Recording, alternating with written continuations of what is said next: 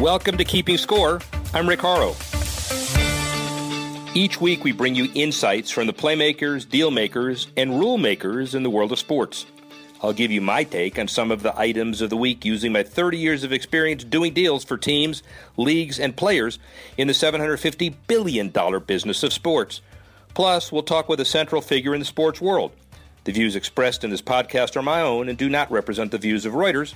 Let's get started. Sports Professor Rick Horrow, it is time to keep score, and what a week it is. Women's World Cup, Major League Baseball All Star Game, NFL football opening, all of the international soccer football events as well. Wimbledon, uh, U.S. Open gives way to the British Northern Ireland. We'll be there for that as well. But let's look at the deal making moments of the week. Three to one. First, number three. IMG in the act a billion dollars for betting streaming and data rights with the ATP Tour. ATP Masters 100 tournaments, the Tour's 500 series, and a number of the 250 series events. Those are the smaller ones. IMG Arena is the division that they've launched in November 2008, and they're already a data partner for Golf's PGA Tour and European Tour, looking at capitalizing on the new U.S. sports wagering laws. The agency has representatives on the ATP board, reps elite players including Djokovic and Osaka, and now owns and operates ATP tournaments, including the Miami Open and Rio Open. If confirmed, the biggest rights deal in tennis history, certainly our top deal of the week. Number two, the women's jersey sales out outpaced all other U.S. soccer jerseys, including those of the men's team, Nike and Fanatics, for example. Nike said in its earnings report the Twins 2019 Stadium home jersey, now the number one selling top U.S. jersey, men's or women's, ever sold on Nike.com in one season. Fanatics said its top selling U.S. soccer national team, men's and women's, of all time uh, CEO of Nike, Mark Parker, said the women's team's success helped drive business for Nike even past the jersey, retailing for 90 bucks. He said energy around the World Cup, with two thirds of the teams wearing Nike kits and half the players wearing Nike boots, pushed the company to the number one position in market share for bras this quarter in North America for the first time in the company's history. Stats impressive given the exposure Nike gained in 99 when Brandi Chastain scored the winning goal against China in a shootout and tore off her jersey, revealing her sports bra. One of the most iconic moments in women's sports history. That's number two. Number one, big deal all over the place. MLB All Star game, clearly, and it's a platform for Rob Manfred, the commissioner, who confirmed the league hopes to play more games in Europe. He said he hopes to make a long term commitment to the region. I'm glad we're going back there next year, and I'd like to back come back after that. I'm interested in having play in other cities in Europe. He didn't reveal which cities, but he emphasized that suitable stadiums will be critical to any potential deal. Until you get on the ground and figure what particular facility can be configured for baseball, it's just premature to talk about those other cities. Manfred also took the opportunity to address the situation around MLB's 2020 season opener. The game was expected to be played in Asia under the league's CBA with the Players Union, but Manfred said those plans have now been put on hold. The league's two London games set the stage next season the Cubs and the Cardinals, and that's number three. Speaking of baseball, the All Star game, big in the United States, and Hall of Fame induction is also big. Honored to spend a significant amount of time at a keynote that we did together in Chicago a week ago with Cleveland Indian Chicago White Sox 2018 Hall of Famer Jim Thome. 612 home runs, 22 years in the big leagues from 1991 to 2012 front office special assistant with the Chicago White Sox. Much more than that, he is what baseball needs on and off the field. You'll hear what I mean. Jim Thome. Sports professor Rick in the boardroom beyond the scoreboard. Jim Thome, um, an amazing athlete, even more after Hall of Fame. So thank you very much for being with us. Thank you. It's my pleasure. This is the Association of Luxury Suite Directors organization. It's really morphed into a sports marketing organization sure. as well. Everybody who's anybody in the business now, tell me, as somebody who helped define the business by providing the entertainment, what your perspective of the business of sports is today, how it's grown, where oh. it's come from? I think it's amazing. I think in all sports, I think social media, I think front office, from you know just the, uh, the whole the whole dynamic of how the front office today, the marketing teams, your you know your media relations teams are doing a fabulous job of promoting our sport and their organization. It's you know working in the front office with the White Sox. It's a it's a pleasure and an honor for me to you know to a be in baseball after you retire, right. but then kind of learn all the the little things, the fun things about about the game and promote our players. That's what it's about is the players. Yeah. And, and so actually on field stuff first. You're always you're a star growing up, but when did it hit you that you were going to be a successful big leaguer? And then when did it hit you again that you might have been Hall of Fame caliber? Well, I never, I, you know, I think hard work through the minor leagues. I mean, as a baseball player, we're so superstitious. You never really, uh, you never really think you ever got it figured out, yeah. you know, because we go through such a roller coaster up and down ride. Uh, as far as the Hall of Fame, that's nobody ever envisions that. You know, I think once you play your career and then you let the people that vote, you let the industry figure all that out, that's when it kind of hits you like, okay, maybe maybe this is something that could happen. And when it did, it was an amazing feeling. Did you um, uh, did it hit you all at once? Did you kind of know after the call that it was gradually sloping to, man, I can't believe this? And then at Cooperstown, when you actually gave the speech, when did it finally hit? Well, when I got the call, that's when it really hit yeah. you. That's that's when, you know, that's when you realize, oh my, your your dream, this dream, uh, after you retire, is finally, you know, come true. And you know, and then then the preparation for the Hall of Fame, your speech, you're making sure your family's there, setting up, you know, the whole weekend, making yeah. sure that all goes smooth, and then when you get there, being in that great fraternity with with those incredible players uh, is just such a thrill and honor and the golf game at the Leatherstocking probably yes, was part of the deal, right? Yes, the whole, that fun. whole that, that whole Saturday event. afternoon yeah, yeah, is that, amazing. That whole event. So when you look back at your career, your greatest adversity, your, your greatest challenge, and how do you overcome it? I think my greatest adversity was was my throwing. I had some throwing issues playing the infield. I played third base.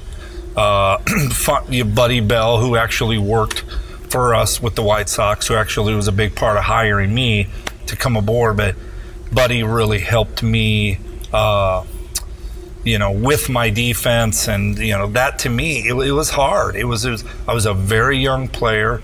You know, I had not yet mastered all the little things that I needed to do to become an everyday player. And when Buddy helped me, and I finally figured it out, then I got moved over to first base, which was a great move for me. Uh, and then and then obviously later in my career I got to be the DH. So so the biggest adversity was probably my throwing issues as a young kid, and then overcoming that. You know, it felt great to know you've put in all this hard work. Is that batting stance self-taught? Uh, it's it's taught by Charlie Manuel. Charlie Manuel was a was an instructor, hitting guy that we had in Cleveland, and uh, Charlie is an amazing man. I owe him everything. You know, he he kind of, you know, I was a young third baseman that kind of sprayed the ball around the field, and he transformed me, uh, got me on the plate, moved me closer, opened my hips up. You know, the old the point the bat stance, which relaxed me. All of it is there's a meaning behind all of it, which is a, really a cool story and. Uh, and then I think the player, the player's got to go out and work and, you know, and ultimately, you know, get it done on the field. But you will always have that guy. And for me, Charlie Manuel was that guy that helped transform that. And obviously, you had some talent getting into the game, but hard work, perseverance, tenacity was a key to your success. How important were those traits now in the in the front office? Hard, absolutely. I think you got to keep that hard work. You got to that tenacity, the same feeling, you know, and apply it to anything you do in baseball. Whether you're in the front office, whether you're in sales, whether you're in player development. Uh, you know, we're all together. We're a team, and you know, to be able to now become a team with the other side of the game that I never knew is is a thrill. I'm, I'm really enjoying it. Broadly defined, is the business of baseball going in the right direction? I, I think it is. I think it's all about the youth. I think our young players are exciting. Uh, I do hope they keep some of the older guys around because I think teams need older veteran guys that can guide and help the manager and and also be a, another leader on the field and take some of the pressures off, you know, off the manager and the coaches. But I'll tell you what, our young players are they're incredible. They they they've they've really done a tremendous job at how they go about their work. And I mean, the talent right now is off the charts. Well, it's easy because they have you to look up to. I mean, that's the bottom line of it, right? So here's the final question of it. You don't have to agree. We all agree. We all Thank agree you. they have him to look up to. Thank you. So the average Major League Baseball salary uh, 30 years, 50 years ago was uh, uh, $29,303. Okay, today it's over 4.5 million. Bottom line was, were you born about 10, 12, 15 years too early?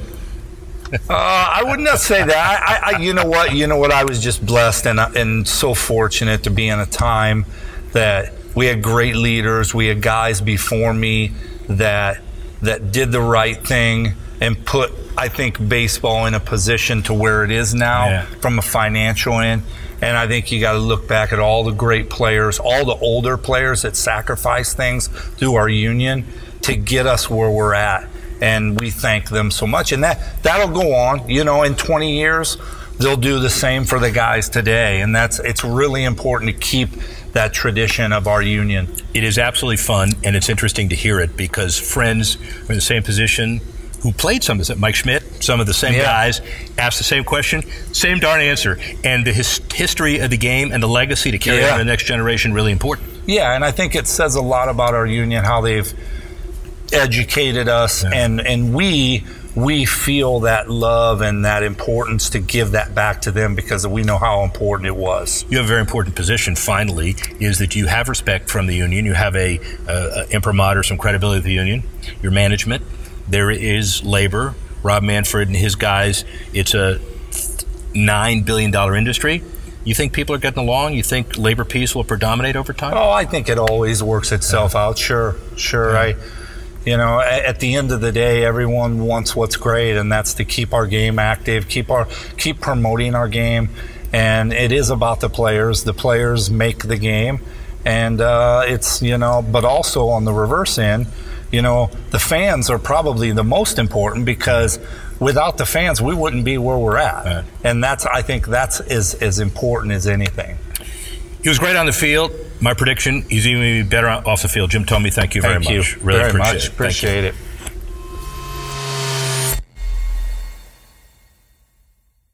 interesting perspective on a number of things way beyond just stepping in the batter's box.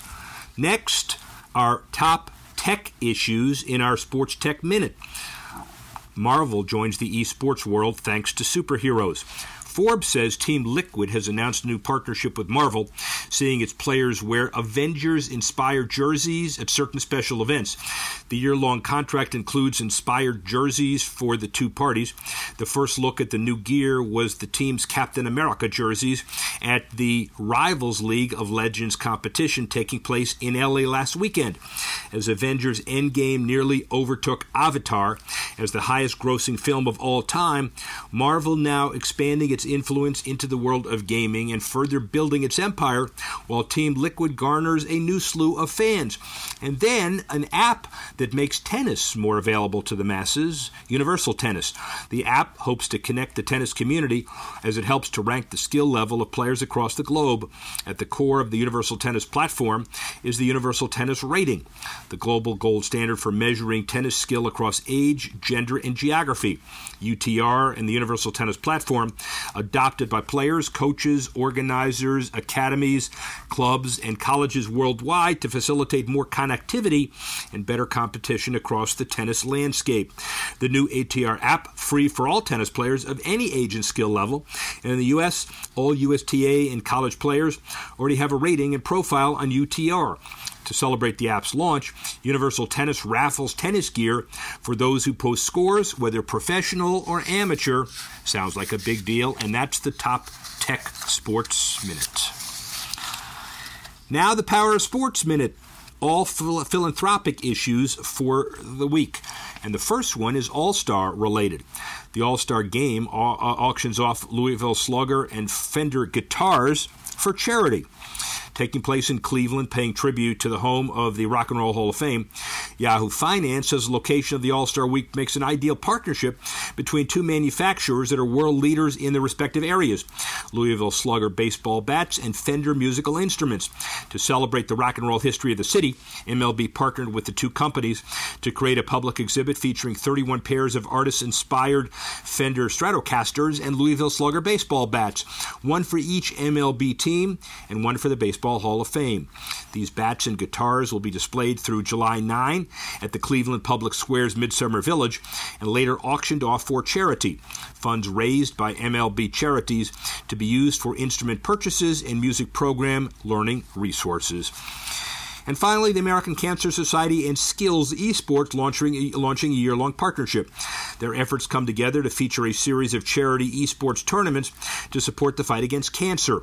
VentureBeat says Skillz is proven to be strong platform for philanthropic fundraising, activating nearly 27,000 new nonprofit donors in just 10 day charity esports tournaments. Because Skillz is a mobile based platform, gamers worldwide can compete in games powered by the Skillz platform and donate proceeds to ACS. The first tournament ran June 29 and 30, and more will happen in the near future. Additionally, Scotland's Outplay Entertainment, the United Kingdom developer of Bubble Shooter League on iOS, will cross promote content to support the initiative. The great part is that anyone can get in on the gaming and charity action. Interested players can download skills enabled games like Solitaire Cube, Strike Bowling, Bubble Shooter League, and Bubble Shooter tournaments. Obviously, revenue, but more important for charity. That's our show for the day. We'd like to thank Jim Thome for lending his expertise and perspective. We'd like to thank you all for listening and watching, and join us next week when we're keeping score. Thanks for listening to this edition of Keeping Score. Assistance provided by Carlos Swadek, Tanner Simpkins, Reuters Digital. I'm Rick. Thanks again for listening. See you next time on Keeping Score.